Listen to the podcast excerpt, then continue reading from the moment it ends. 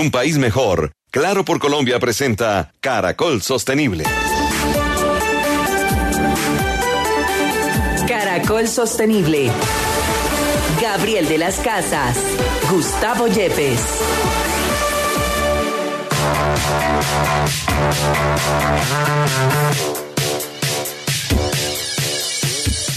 Hola, buenos días, feliz mañana de sábado. Esto es Caracol Sostenible, una alianza con la Universidad Externado de Colombia y el apoyo de Claro por Colombia. Es el programa de sostenibilidad de Claro en nuestro país. Siempre estamos buscando un país mejor. Profesor Gustavo Yepes, muy buenos días, feliz mañana de sábado para usted. Buenos días, Gabriel. Buenos días a todos los oyentes. Bueno, siempre lo hemos eh, traído acá. Hay una gran responsabilidad en las empresas, en los gobiernos, en em, las grandes organizaciones mundiales en la sostenibilidad.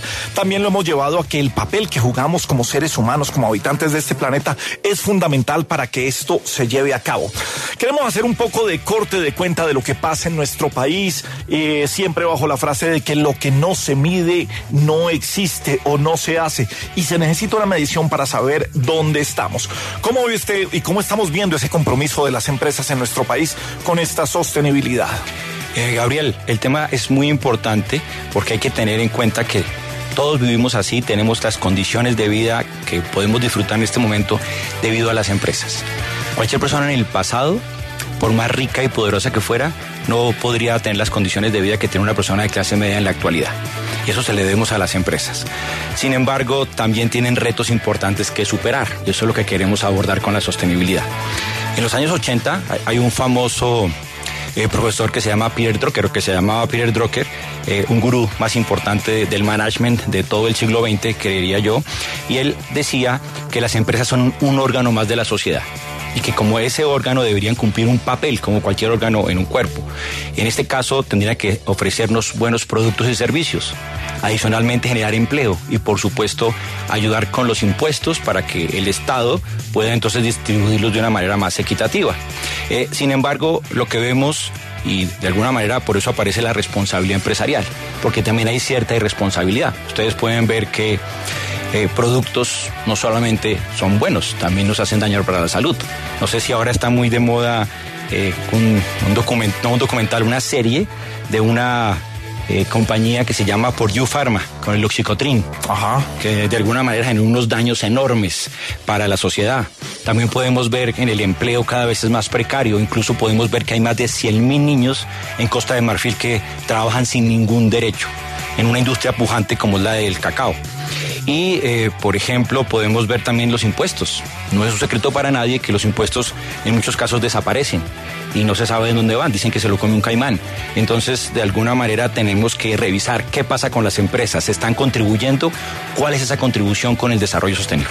¿Cuál sería ese, ese, ideal de una empresa eh, para ser absolutamente sostenible? Si hay que llegar a un 100% es, es, es muy complicado, porque es que eh, el el mismo modo en el que vivimos hace o sea, hoy no tenemos un mundo, un mundo sostenible realmente como, como vivimos, con las necesidades que tenemos, creadas o no creadas, pero ya tenemos unas culturas diferentes. ¿Cuál sería ese mundo ideal, eh, utópico, si, si tenemos que llamarlo? ¿Cómo lo ve usted desde la academia, desde tantos años estudiando la sostenibilidad, profe?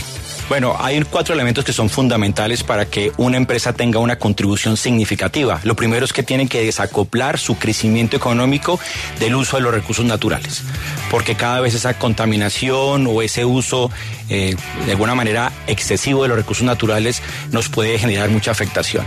Otro tiene que ver con la equidad de alguna manera los modelos económicos y especialmente los empresariales buscan el beneficio para unos pocos y muchas veces generan efectos negativos para los otros. Entonces lo que buscamos es modelos de negocio, digamos, mucho más incluyentes, donde no se saque a las personas por su eh, etnia o por su género y que adicionalmente cada vez más personas puedan incluir como las empresas sociales.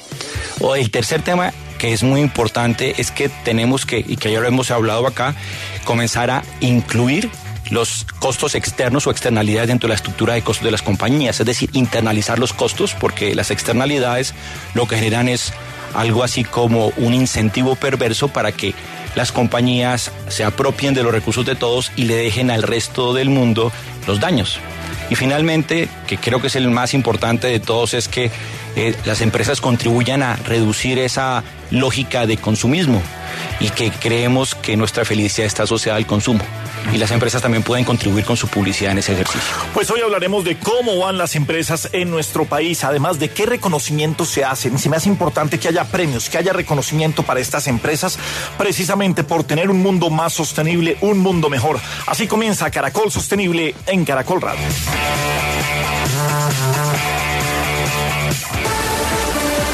Caracol Sostenible en Caracol Radio. Bien, sigue Caracol Sostenible. Mauricio López es director ejecutivo del Pacto Global de las Naciones Unidas y está aquí con nosotros en Caracol Sostenible. Mauricio, muy buenos días. Muy buenos días, eh, Gabriel, a usted, a su audiencia, al profesor Gustavo Yepes. Bien, pues como siempre lo decimos, y no solamente en un programa de sostenibilidad, lo que no se mide, lo que no sabemos eh, cómo va, pues eh, no, no se hace. Y queremos saber qué hay de nuevo, cómo se están midiendo los ODS y qué noticia tenemos para contarle a los colombianos. Bueno, muchas gracias. Nosotros como Pacto Global Colombia tenemos una alianza virtuosa, una alianza que se llama Unidos por los ODS, www.unidosporlosods.org, que somos Pacto Global Colombia, la Cámara de Comercio de Bogotá, la Fundación Bolívar La Vivienda y la Fundación Corona. Desde hace siete años estamos midiendo el aporte que hacen el sector empresarial a los ODS y tenemos ya la información del año 2020 y 2021 y el próximo año tendremos la información 2022-2023 y los resultados son altamente satisfactorios, Gabriel. Entonces, queríamos comentar eso a su distinguida audiencia. Eh, Mauricio, bueno, pues muchas gracias por ese esfuerzo tan interesante de estas instituciones y por qué no nos cuentas un poco esos resultados más significativos. ¿Qué está haciendo el sector empresarial, el sector productivo para contribuir con los objetivos de desarrollo sostenible? Correcto. Pero entonces, lo primero, acciones de sostenibilidad social. Esas acciones de sostenibilidad social ayudan a garantizar el desempeño económico a largo plazo, brinda una licencia social para operar y aumentar la reputación positiva de las compañías y estos aportes en sí mismos no reemplazan al Estado Estado, ni son suficientes para reducir la pobreza, pero sí son aportes considerables para apoyar esos cumplimientos. Entonces, primer resultado que es muy interesante, incrementó el número de empresas que realizan acciones de sostenibilidad social, fueron más de 270 empresas auscultadas, el 88% de las empresas, entre pequeñas, medianas y grandes, ya tienen acciones de sostenibilidad social, prácticamente el 100% de las empresas grandes tienen acciones de sostenibilidad social. Y un indicador, Gustavo, y Gabriel, que es muy importante. Por cada billón de pesos en ingresos operacionales que tienen las compañías, hay 60 mil beneficiarios de programas de sostenibilidad social. Entonces, lo interrumpo, Mauricio. ¿Esto es bueno, regular o malo? Esa, esta cifra, no, es tanto muy importante, Muy importante. Le voy a hacer un ejercicio. Entonces, nuestra muestra teníamos para el 2020 170 empresas que tenían más de 100 billones de pesos en ingresos. Y eso nos dio más de 6 millones 600 mil personas beneficiadas socialmente. Entonces, si por ejemplo, todo, si yo extrapolo esa cifra y tenemos 400 billones de pesos de ingresos del sector empresarial, si yo la extrapolo, indicaría que hay 24 millones de personas beneficiadas de proyectos de sostenibilidad social. Y la pregunta que surge es, ¿cuáles son esos proyectos? Entonces yo se lo voy a decir. Hay una lista enorme. A ver. Uno, en la mejora de las condiciones de vida del entorno empresarial, no de hacia el interior de las compañías. Esto es proyectos de sostenibilidad social fuera de las compañías. Dos, aumento de competencias técnicas y profesionales a jóvenes y adultos para el empleo. Tres, aumento de formación técnica y profesional.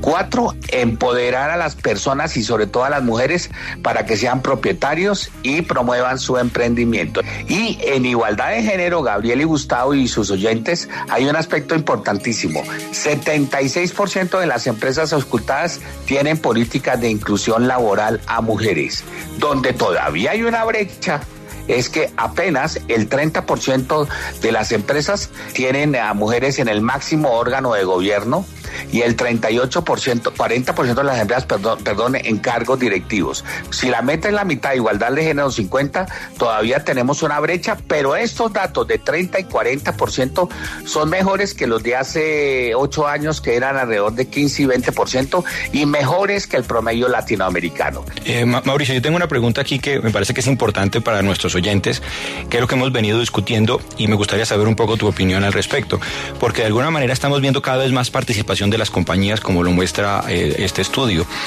Y lo que estamos viendo es que parece que las compañías están dándose cuenta las oportunidades que se encuentran en los objetivos de desarrollo sostenible y las oportunidades que se encuentran en la sostenibilidad. Sin duda, sin duda, Gustavo, es que a ver, seamos francos, este es un tema de tendencia, un tema de realidades y un tema de ética. Y estos tres elementos en un mundo hiperconectado e hipertransparente, donde cada vez la ciudadanía está más activa y un consumidor más, más exigente, pues las compañías y organizaciones que no le apuesten a esto están quedando rezagadas. Y también responde al trabajo que ustedes hacen como en el programa de Caracol Sostenible, responde al trabajo que hace eh, claramente la red de Pacto Global, eh, responde al trabajo que hace la Academia la Universidad Externado de Colombia de crear y, de transmitir la sostenibilidad en los, en los eh, estudiantes que van a ser directivos de las compañías. Entonces estamos viendo un fruto, una cosecha, que evidentemente no se puede esperar que el cambio se haga de la noche a la mañana. Yo siempre he dicho que esos son cambios intergeneracionales que se demoran hasta tres generaciones en lograrlo y lo que estamos haciendo es acelerar un poco este proceso. Y yo quiero, Gustavo y Gabriel, mostrarles otra cifra que nos parece muy interesante. A ver, señor. Es lo que, es lo que hemos denominado valor económico generado. El valor económico generado refleja la capacidad de una empresa para producir riqueza y no solamente las ganancias de la empresa. El 58% del valor corresponde a cubrir las operaciones comerciales de las compañías y organizaciones. Me explico. Ahí están los inmuebles, ahí está la tecnología, allí están las materias primas, ahí están los servicios de energía y agua, ahí están toda la compra de proveedores. El 14% corresponde a obligaciones laborales, o sea, a los salarios y beneficios que reciben nuestros trabajadores. El 13% a pagos fiscales, o sea, vía impositiva, pago al gobierno nacional y territorial. En todo caso, entonces, el 90% del valor se devuelve a la sociedad. ¿Cómo? Pues pagando proveedores, pagando los trabajadores, pagando los impuestos. Entonces queda menos del 10% que corresponde a esa ya distribución entre los dueños de las compañías. Entonces, quiero comentar una cosa que para mí es importante y lo repetimos en Pacto Global, y es que ojo que no se coja peligroso camino la narrativa de considerar al empresariado como el enemigo. El empresariado con estos valores muestra que es un generador real de riqueza a la sociedad. celebro su optimismo desde, el Pacto Global de Colombia eh, de, lo que está pasando con el empresariado colombiano y la sostenibilidad. Pero fíjese que hace un par de semanas comentábamos una columna que salió en el periódico La República de Amílcar Acosta, el exministro de Minas, en donde si bien se hablaba que íbamos por un buen camino, todavía decía que teníamos unas brechas muy grandes para, para llegar a unos buenos niveles de sostenibilidad en Colombia y los daba con cifras. ¿Cómo compara ese optimismo que usted tiene frente a lo que reflejó a, eh, Amílcar Acosta, el exministro allí? Los datos que plantea el exministro y también la CEPAL y en el mundo entero en frente al cumplimiento de los ODS es que apenas vamos en menos del 60% y apenas nos quedan ocho años para cumplir la meta. Sí, entonces sobre eso es una realidad, pero es que recuerde que no es solo obligación del sector empresarial, sino también de los gobiernos y de la ciudadanía es una, y de los medios de comunicación y de la academia. O sea, es una acción multipartita. Yo estoy hablando aquí del, del sector empresarial, que por supuesto también le falta mucho más de seguir coayudando, pero ese es un proceso multipartita, entonces hay que ser más eficientes desde el Estado mismo también, que cuando yo estoy pagando impuestos sean eficientes en su trasvase para generar una reducción efectiva del indicador de Gini para poder ser, o con solo hacerle una referencia y Gustavo no me deja mentir, el Reino Unido tiene un indicador de Gini antes de impuesto de punto 44 o algo así. Y después de la aplicación de los impuestos, el, indicador de Gini baja punto 30. Mientras en Colombia tenemos un indicador de Gini de punto 54 más o menos y después de impuesto baja punto 52, o sea, nada. O sea, los impuestos no cumplen la labor distributiva. ¿Por qué? Porque de pronto no somos eficientes en todo ese trasvase. Pues ese indicador de la desigualdad es el que, es el que nos tiene jodidos, como decimos popularmente, y el que tenemos que superar a través de la sostenibilidad también. Pues como siempre, un eh, abrazo y un placer hablar contigo, Mauricio, desde el Pacto Global Colombia. A ustedes muchas gracias y reitero, este estudio ya está disponible en un www.unidosporlosods.org. Caracol Sostenible en Caracol Radio.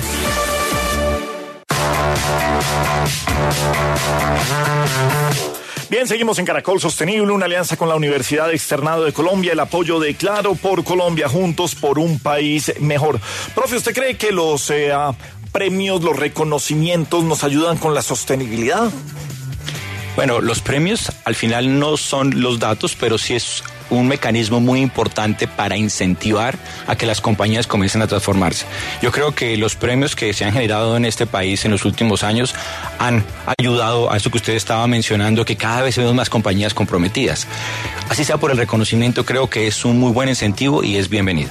Bueno, pues precisamente Juan Manuel Durán está con un gran premio y con un gran embajador y un país preocupado por la sostenibilidad. Don Juan Manuel. Así es, Gabriel. Hace pocos días estuvimos en la versión número 16 de los premios Lazos a la Sostenibilidad organizados por la Cámara de Comercio Colombo-Británica y la Embajada Británica que entregan un reconocimiento a las empresas y organizaciones que tienen proyectos para ayudar con la sostenibilidad y el cuidado del medio ambiente. Justamente para hablar de este tema tenemos como invitado al embajador del Reino Unido, al señor George Hudson, a quien le damos la bienvenida a Caracol Sostenible, embajador. Juan Manuel, buenos días. Qué placer contar con su presencia en Caracol Sostenible. Hablemos de los premios Lazos, de esas empresas y proyectos que eh, han sido galardonados en diferentes categorías como acción por el agua, acción por el clima, gestión del talento humano, moda sostenible, entre muchas otras categorías. ¿Y por qué para el Reino Unido es importante premiar a esas empresas que emprenden acciones de sostenibilidad? Excelente, no, es, muy importante. Y, y, para eh, empezaría diciendo que la sostenibilidad es algo que nos implica a, todos, ¿no? Es un asunto de todos nosotros y por lo tanto la idea de los premios Lazos es destacar iniciativas innovadoras, eh, emocionantes eh, para fomentar la sostenibilidad. Este año recibieron ustedes más de 800 postulaciones, lo que quiere decir que cada vez hay más empresas y más personas interesadas en contribuir a reducir la huella de carbono y en ayudar también con el cumplimiento de los 17 Objetivos de Desarrollo Sostenible. Exactamente, nos alegra haber tenido eh, tanto interés eh, en los premios Lazos y tantos proyectos eh, tan chéveres, ¿no? desde proyectos de empresas muy grandes y muy conocidas, pero también de personas trabajando en sus comunidades y en iniciativas pequeñas, pero muy potentes también. Embajador, ¿cuál es la percepción que tienen desde el gobierno del Reino Unido frente a la empresa colombiana y frente a todo lo que se vive aquí en Colombia en materia de cuidado del medio ambiente? Pues lo que está pasando en Colombia eh, es muy emocionante para nosotros. Colombia es un país, es una sociedad con una conciencia de lo importante que es la sostenibilidad. Em, Colombia es un país con una gran biodiversidad, con bosques, con mares, con mucho para proteger y con ambición ¿no? en cuanto a la lucha contra el cambio climático. Y nos alegra ver eh, el interés por todas partes eh, de la sociedad. Estamos hablando con el embajador del Reino Unido en Colombia, George Hudson, en Caracol Sostenible. Embajador, hablemos de otras iniciativas que tienen ustedes desde el gobierno del Reino Unido aquí en nuestro país para contribuir al cuidado del medio ambiente. ¿Qué más nos puede contar acerca de estas acciones que ustedes emprenden? Colombia es para nosotros, para el Reino Unido, un gran socio eh, en todos eh, los temas medioambientales.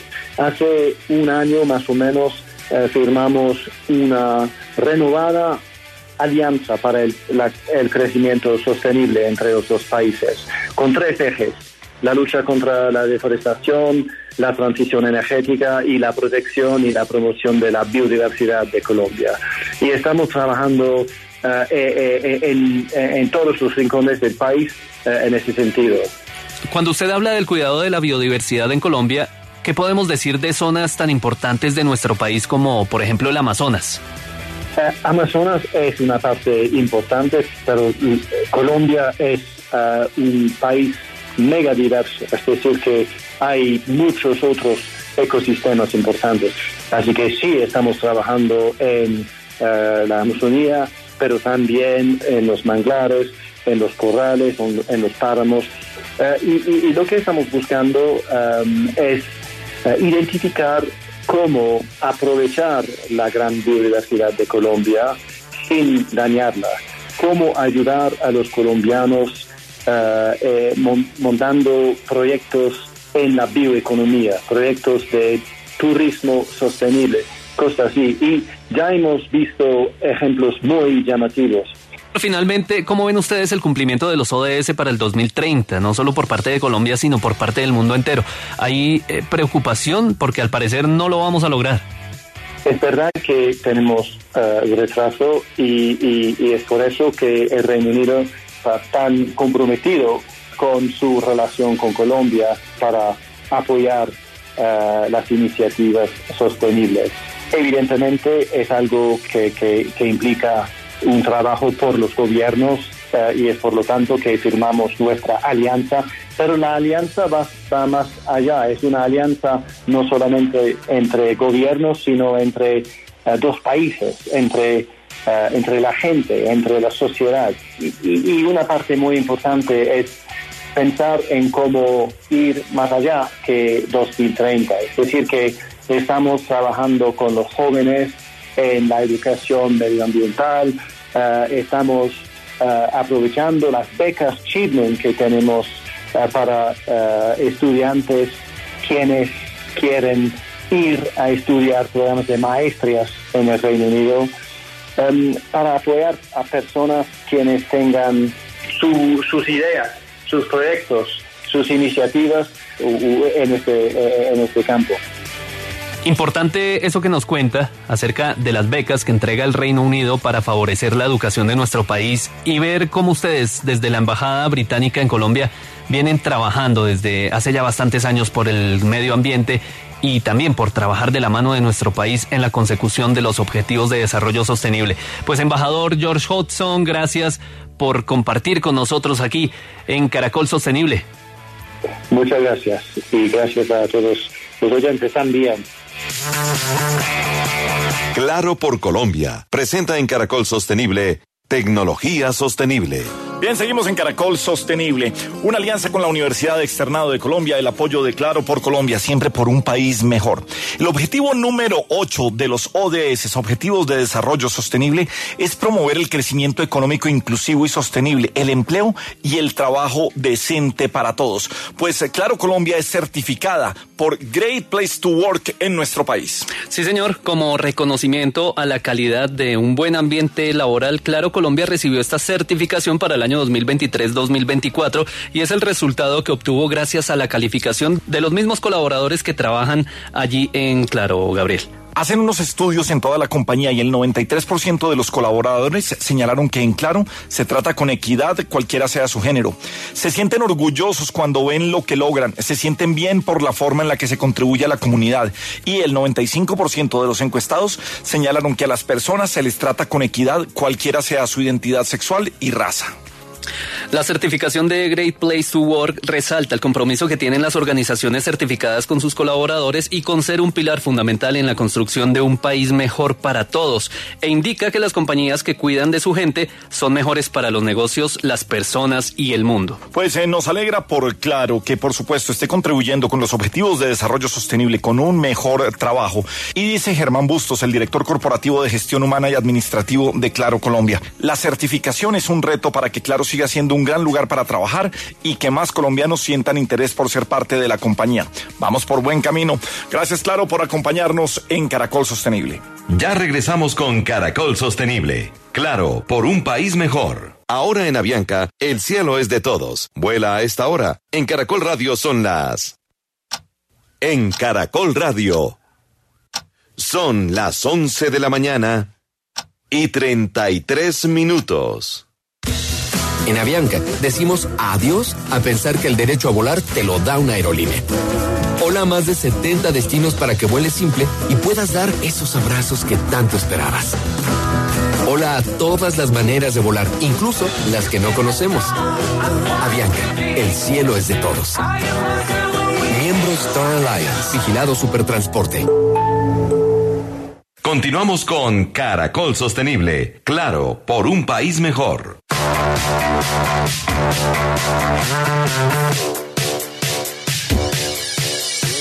Bien, seguimos en Caracol Sostenible, una alianza con la Universidad Externado de Colombia, el apoyo de Claro por Colombia, juntos por un país mejor. No, pues a propósito de premios, hace poco el Pacto Global Red Colombia entregó sus reconocimientos y la Fundación EPM también estuvo galardonada allí. ¿De qué se trata, don Juan Manuel, para seguir adelante? Pues Gabriel, le cuento que en esta mañana de sábado en Caracol Sostenible nos encontramos con Vivian Puerta, directora ejecutiva de la Fundación EPM, quien nos trae muy buenas noticias porque la Fundación EPM ha recibido dos premios durante la sexta edición del reconocimiento a las buenas prácticas de desarrollo sostenible que otorga el Pacto Global Red Colombia. Vivian, bienvenida a Caracol Sostenible. Ay, muchísimas gracias, Gabriel, Gustavo, Juan, por esta invitación tan especial. Me encanta el programa y me siento muy honrada de que de estar aquí y participar con ustedes. Bueno, e, esa sonrisa en la cara, los oyentes no la pueden ver, pero sí la pueden percibir.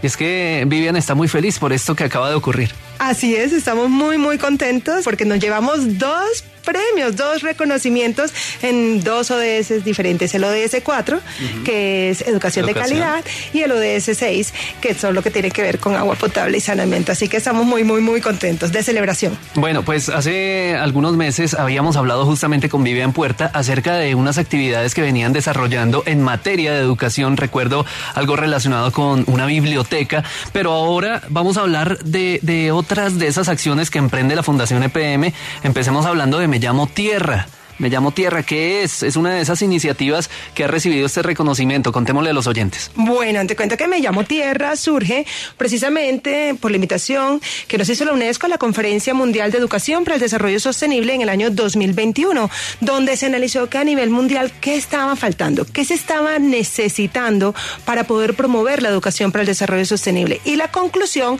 fue precisamente que no había contenidos educativos para la primera infancia y para la básica primaria. Es decir, que los temas de sostenibilidad se estaban enseñando más bien en la secundaria y había una necesidad latente de llegar también a los niños desde la edad más temprana y en la fundación dijimos, podemos abanderar este tema, lo hicimos, eh, buscamos el Ministerio de Educación Nacional, les contamos la idea, les encantó y en conjunto desarrollamos esta hermosa estrategia que además es innovadora, es disruptiva, tiene videos, tiene karaoke, parte del storytelling y ha sido muy, muy, muy bien recibida por los diferentes públicos a los que le hemos mostrado Me llamo Tierra. Pues Vivian, con esto que me estás contando, ahí vemos cómo también se implementa el objetivo de desarrollo sostenible número 17 de alianzas estratégicas, porque ustedes se han aliado con el ministerio justamente para poder lograr esto. Bueno, realmente, aparte del ministerio, es decir, en general la fundación tiene más de 344 alianzas. Nosotros creemos firmemente en el ODS 17 porque sabemos que nosotros solos no podemos eh, cambiar el mundo. Al contrario, necesitamos muchos, muchos aliados para generar un impacto mayor. Entonces, no solamente el ministerio, sino además todas eh, las juntas de acciones comunales, las instituciones educativas a donde llevamos tierra, los jardines infantiles a donde llevamos tierra, eh, organizaciones como Caracol que también acá nos han permitido traer, con quien hicimos el Foro de Educación para el Desarrollo Sostenible, eh, y también hablamos de tierra. Entonces, eh, es, es, un tema en el que estamos absolutamente comprometidos y que sabemos que es de importancia no solamente para los niños, sino también para los adultos. Bueno, eh, me llamo Tierra, libro, lanzamiento de libro, ¿no? Este libro es en el cual los niños encuentran pues todas estas herramientas que les permiten ir conociendo todo lo que tiene que ver con sostenibilidad. Sí, mira, es que tenemos dos libros. Un libro que va para la primera infancia. El libro es un cuento que además tiene unas actividades pedagógicas. Lo de este libro es que es diseñado para que lo puedan usar en cualquier colegio público y privado del país, porque cumple con los estándares que exige el Ministerio de Educación. Pero además, la invitación general a los papás es que este libro está en nuestra página web www.meyamotierra.com. Entonces, por ejemplo, señores padres, si ustedes están en algún momento que tienen a su niño aburrido y quieren ponerlo a que escuche algo lindo, pónganle la historia de Me llamo Tierra, la pueden poner ahí desde nuestra página web. Ahí encuentran videos, canciones, karaoke y de una manera divertida los niños comienzan a aprender por qué es importante cuidar el planeta. Eh, además que este tipo de contenidos interactivos hacen que sea atractivo para los niños. Y yo recuerdo cuando yo era niño, que fue ya hace muchos años, que veía este tipo de actividades y este tipo de, bueno, no había tanto contenido interactivo como ahora, pero sí llevaban la cartilla, llevaban una que, otra obra de teatro y cosas así, y, eso le enseña a uno mucho. Y me encanta que, que traigas a colación la obra de teatro. Nosotros también hemos creado una obra de teatro como Me llamo Tierra, que tiene una agenda increíble en Medellín. Realmente estos muchachos, David, Shirley y el equipo de, eh, eh, de nuestra Hubo la Armonía que crearon esa obra de teatro, hoy tienen como una agenda de cantante. O sea, nos llaman de todas las instituciones educativas, por favor, traigan a tierra. Y ha sido increíble, nos, juntan 400 eh, niños, 300 niños a ver la, la obra de teatro, que es una forma además muy lúdica de transmitir el mensaje que queremos. Bueno, por aquí tengo el otro proyecto que también fue reconocido por Pacto Global Colombia y es Agua para la Educación, Educación para el Agua. Y esto tiene que ver con el ODS número 6. Bueno, imagínate que ese es un programa que tenemos ya hace muchos años en la Fundación. A lo largo de todo este tiempo hemos beneficiado a más de 98 mil personas y hemos entregado más de 830 soluciones de potabilización. Eso suena un poco técnico, pero realmente ¿qué es? Que le llevamos agua potable a los colegios públicos que quedan en la ruralidad. Allá donde no hay acueducto, donde esos niños en algunas ocasiones a veces hasta toman agua directo del riachuelo o tienen que en su casa hervir el agua y lo llevan con un potecito, a esos niños les llevamos agua potable.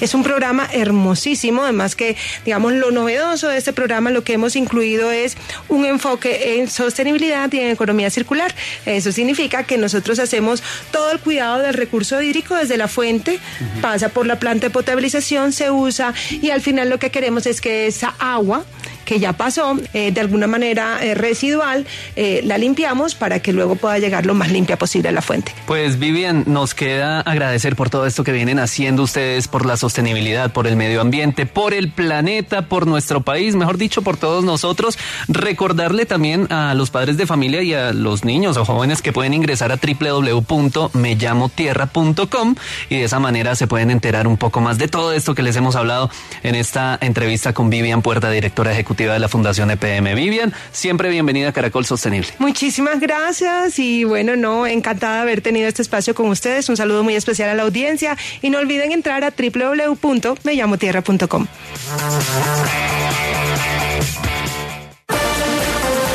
De lo absurdo a la reflexión.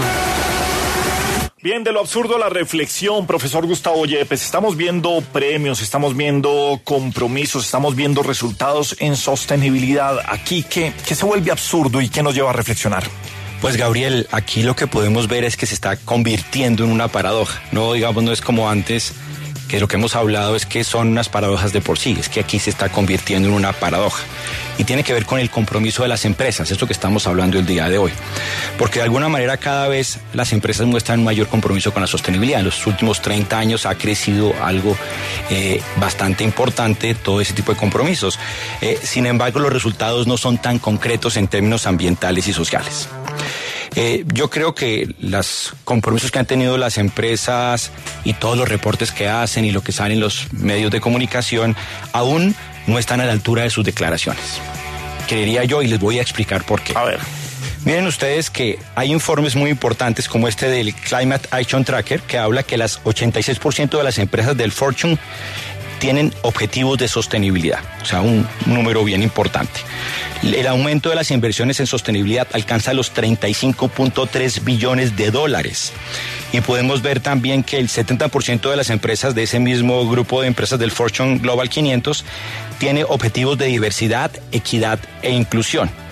Incluso podemos ver, por ejemplo, que en Latinoamérica el reportes han aumentado bastante, diciendo que más de un 100% en los últimos siete años el reporte de sostenibilidad. Y también, por otro lado, como usted siempre lo menciona, tiene que ver con los consumidores, que ellos han comenzado a generar hábitos de consumo importantes. Hay un estudio de Nielsen dice que el 87% de los latinos cambiarán sus hábitos de consumo para reducir su impacto en el medio ambiente. El 71% de los encuestados estaría dispuesto a gastar más dinero si se cumple con estándares ambientales. E incluso los 58% creen que estarían dispuestos a pagar más si los ingredientes son 100% naturales. Es decir, aquí se ve algo muy interesante. Pero a pesar de ese compromiso, las tendencias no cambian. Los emisiones de gases de efecto invernadero en el año 2022 aumentaron un 6,4.5%. El 1% de las personas más ricas del mundo poseen más del 50% de la riqueza y según las Naciones Unidas, el 1% más rico de la población tiene cada vez más dinero, mientras que el 40% más pobre obtiene menos de un 25% de sus ingresos. Yo sé que usted se basa en las cifras, pero a veces lo noto como muy apocalíptico frente a lo que vivimos en el mundo, frente a la sostenibilidad. Hoy estamos viendo que hay vicepresidencias para sostenibilidad, eh, vemos que hay objetivos de desarrollo sostenible, vemos que tienen dentro de su ADN muchas empresas también eh, el asunto de la sostenibilidad. O sea, creo que deja de pasar de ser un cuento a ser parte de eso. Sin embargo, usted como que no se cree el cuento, todavía a veces cree que es por cumplir, por rebajar algunos impuestos, por eh, darse esa lavada, ese baño verde, ese greenwash eh, del, que, del que tanto se habla. ¿Cómo lo siente usted? Bueno, quienes me conocen saben que no soy muy optimista, que digamos. sí, por eso le digo. El, ser, no, necesariamente tenemos que ser optimistas. pero, pero el punto es que las cifras... Un pesimista es un realista informado, también dicen. Claro, las cifras nos están mostrando algo que es preocupante. Y yo creo que aquí el problema no es ser como usted ve el vaso medio lleno, medio vacío, sino cuál es la tendencia. Y lo que estamos viendo es que a pesar de ese incremento, eh, las, las, cifras no están cambiando. Entonces yo creo que las empresas sí es muy importante lo que están haciendo, pero que hay que ser cuidadosos. Yo creo que hay que comenzar a centrarse en los resultados más que en la retórica eso es un tema importante. Pero venga, yo, yo, yo sigo insistiendo la parte en la que nosotros tenemos la responsabilidad. Al final nosotros somos los que elegimos comprar. Al final nosotros somos los que nos dejamos llevar por el consumismo.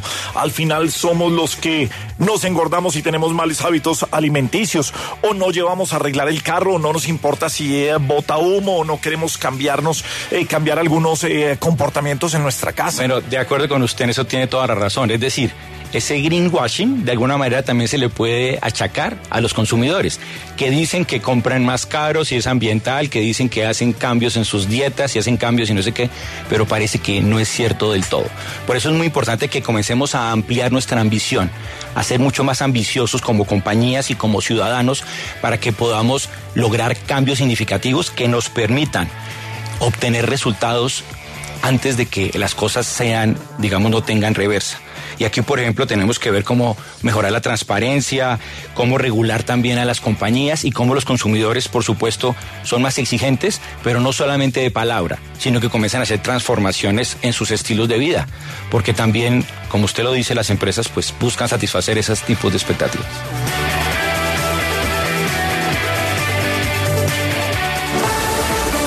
Continuamos con Caracol Sostenible.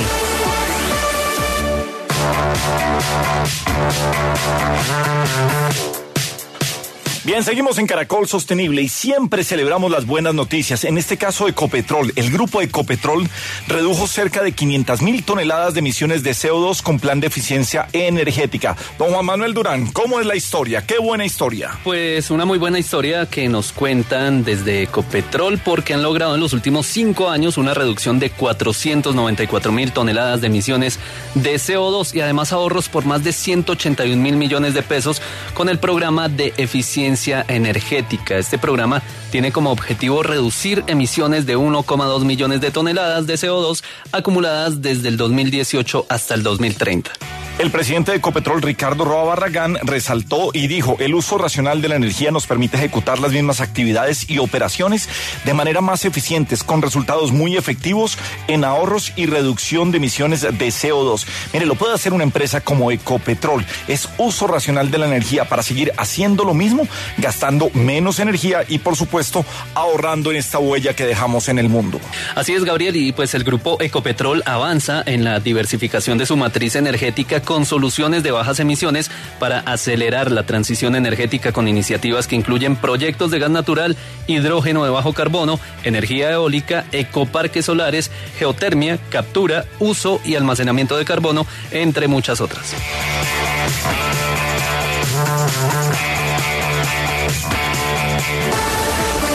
Caracol Sostenible en Caracol Radio. Bien, sigue nuestro Caracol Sostenible en Caracol Radio, alianza con la Universidad Externado de Colombia, el apoyo de Claro por Colombia por un país mejor. El Día Mundial del Ahorro de Energía nació en 2012 gracias a la iniciativa del Foro Energético Mundial del World Energy Forum para impulsar el acceso universal a la energía. El principal eh, motivo o el principal objetivo es asegurar el acceso a energía factible, fiable y actual para todos en el año 2030, recalcando el papel esencial que lleva a cabo la energía en promover el crecimiento económico, el desarrollo humano y la sostenibilidad ambiental. Jonathan Sánchez es especialista sectorial y corporativo en cambio climático y biodiversidad de la WWF. Ellos también tienen la hora del planeta y queremos hablar de este día, del ahorro de energía eh, con él. Jonathan, bienvenido a Caracol Sostenible, ¿cómo estás? Muchas gracias por la invitación, muy bien. ¿Y ustedes cómo se encuentran? Pues hombre, muy bien, precisamente hoy con el Día Mundial del Ahorro de Energía y viendo que ustedes tienen una hora del planeta, una hora en donde más que apagar un interruptor y apagar las luces de la casa, del planeta, es a reflexionar sobre qué estamos haciendo en, el mundo y cómo tenemos que hacerlo. ¿Cuál es esa visión que tienen desde WWF sobre el ahorro de energía, sobre la forma en que consumimos energía el día de hoy? Sí, mira, desde los 30 años que viene WWF Colombia operando, para nosotros es muy importante sensibilizar cómo producimos y consumimos nuestra energía. Digamos, esto tiene una relación directa con las problemáticas globales. Es decir, eh, el Acuerdo de París que nos dice que tenemos que limitar las emisiones de gases de efecto invernadero, muchas de las emisiones o la mayoría de las emisiones de CO2 provienen de la generación de energía y consumo de combustibles fósiles. Es por eso que es importante para mitigar y limitar los efectos que tengamos del cambio climático, mejorar nuestras formas de consumo y ahorrar energía. Eh, Jonathan, ¿por qué no nos cuentas un poco cómo puede cualquier persona contribuir con ese ahorro de energía? Con esas recomendaciones que son importantes para cualquier persona, no solo para grandes consumidores de energía. Claro que sí, como comentaban ustedes al principio, hay unas acciones básicas, sencillas como apagar las luces. Sin embargo, esto va mucho más allá y es entender un poco el poder que tiene el consumidor para realmente disminuir el consumo de energía y la afectación que esta tiene en el ambiente. Podemos empezar con el uso de electrodomésticos eficientes. Cuando vayamos a comprar o cambiar los que actualmente tenemos, debemos revisar la etiqueta de eficiencia energética, que idealmente sean de categoría A, que es la más eficiente, por lo menos en Colombia. Y, eh, por ejemplo, cuando vayamos a comprar televisores o eh, hay otras eh, etiquetas de eficiencia energética como Energy Star, que están diseñadas para entregar más eficiencia en el uso cotidiano.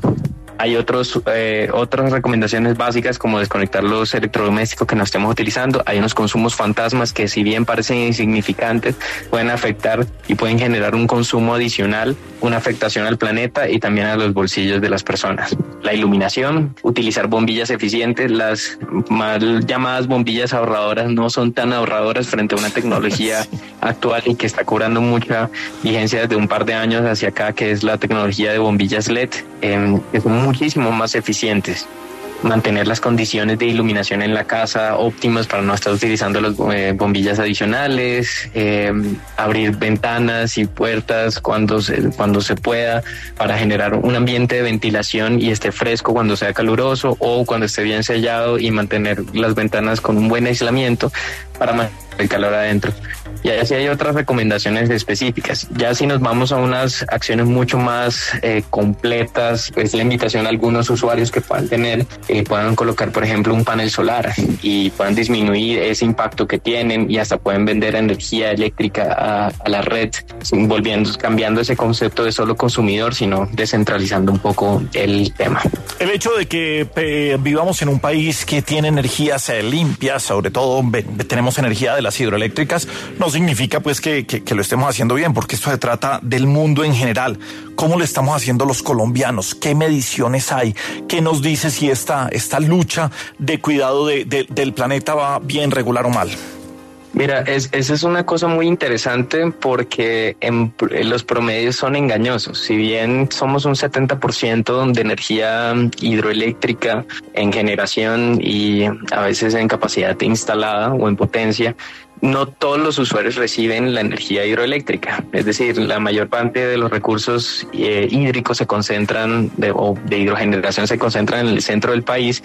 Y si nos vamos, por ejemplo, a la costa atlántica, por poner algún ejemplo, eh, allá se utiliza más energía térmica, precisamente porque la energía que tiene que pasar de esa hidroeléctrica, que tiene que atravesar un gran número de kilómetros de cableado para llegar allá. Entonces realmente en promedio parece que seamos limpios, pero hay unos nodos que son más intensivos en carbono y en energía térmica que tenemos que solucionar. Sin embargo, creo que Colombia está optando desde hace un par de años una buena política eh, para tratar de disminuir las emisiones de gases de efecto invernadero asociadas a la generación de energía. Eh, Jonathan, ¿cuál sería esa matriz ideal que debería tener un país y hacia dónde debemos ir y cómo los consumidores podemos presionar un poco para que el gobierno y las compañías también vayan en ese camino? Desde WWF Colombia nosotros hicimos una perspectiva energética de cómo podría ser un país como Colombia el 2050, em, solo utilizando fuentes de energías eh, no convencionales renovables. Y, e, esta matriz básicamente implica, como lo está demandando también eh, globalmente todos, sacar de alguna manera los combustibles fósiles de nuestra matriz de generación. Es decir, Colombia tiene en generación, depende del carbón principalmente, después del gas natural y pequeñas unidades de generación con combustibles líquidos que mantienen la estabilidad de la red. Idealmente, más adelante, pues tendremos más participación de estas fuentes que mencionaba, más solar y ojalá descentralizado, no solamente grandes granjas solares, sino también en varios espacios urbanos que ya son eh, hábitats intervenidos y que ya no requieren alguna mayor afectación al paisaje, más molinos eólicos, bien sea costa afuera o costa adentro, entre otras fuentes que nos ayuden a, diversificar, pero principalmente también habiendo desarrollado tecnologías o integrado tecnologías como las de almacenamiento de energía que nos permite dar la estabilidad específica y que se cumpla la proyección de Colombia de ser un exportador neto de hidrógeno verde. Eh, Jonathan, ¿cuándo viene nuevamente la hora del planeta? Este gran movimiento mundial que hacen desde WWF, ¿cuál es la próxima?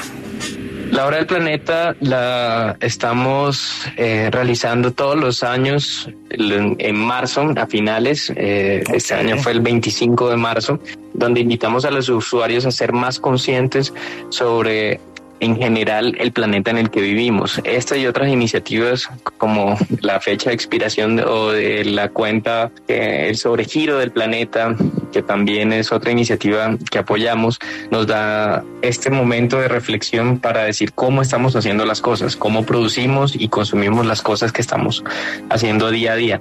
Bien, pues hoy eh, nos acompañó precisamente Jonathan Sánchez, especialista sectorial y corporativo en cambio climático y biodiversidad aquí en Caracol Sostenible. Un abrazo a todos nuestros amigos de WWF y gracias por estar con nosotros. Muchas gracias a ustedes. Bien, pues vamos cerrando nuestro Caracol Sostenible en Caracol Radio, nuestra alianza con la Universidad Externado de Colombia, el apoyo de Claro por Colombia, juntos por un país mejor. Premios, reconocimientos son necesarios o no, mediciones de lo que está pasando siempre van a ser necesarias. Profe, muchas cosas tocamos hoy en el programa, su reflexión final. Gabriel, estamos viendo que efectivamente hay acciones concretas para tratar de combatir el cambio climático, para tratar de reducir la desigualdad, para contribuir a la sostenibilidad. Eh, sin embargo, los datos aún no se están mostrando resultados. Y aquí, como usted siempre lo menciona, necesitamos medir para poder gestionar y para poder mejorar. Pero más allá de la medición, yo creo que es importante que todos podamos entender que al final las cosas pasan no por lo que yo diga o por lo que presente o por los premios que yo gane, sino al final por los actos y los cambios que yo pueda realizar en el día a día. Que quiero un mensaje para nuestros oyentes, y es que al final las cosas no cambian eh, con la gente que va a las plazas a gritar o con eh, la gente que va a los supermercados. Al final el cambio se da con las pequeñas decisiones que tomamos todos los días cada uno de nosotros. Así que no vamos a tener un cambio significativo y no vamos a poder tener un mundo sostenible a menos que todos los días hagamos ese pequeño cambiecito y tomemos esa decisión correcta. Pues es la decisión que siempre quiere llevar y para eso estamos en Caracol Sostenible, en Caracol Radio. Nos vemos el próximo sábado a las 11 de la mañana. Feliz resto del día. Por un país mejor, Claro por Colombia presentó Caracol Sostenible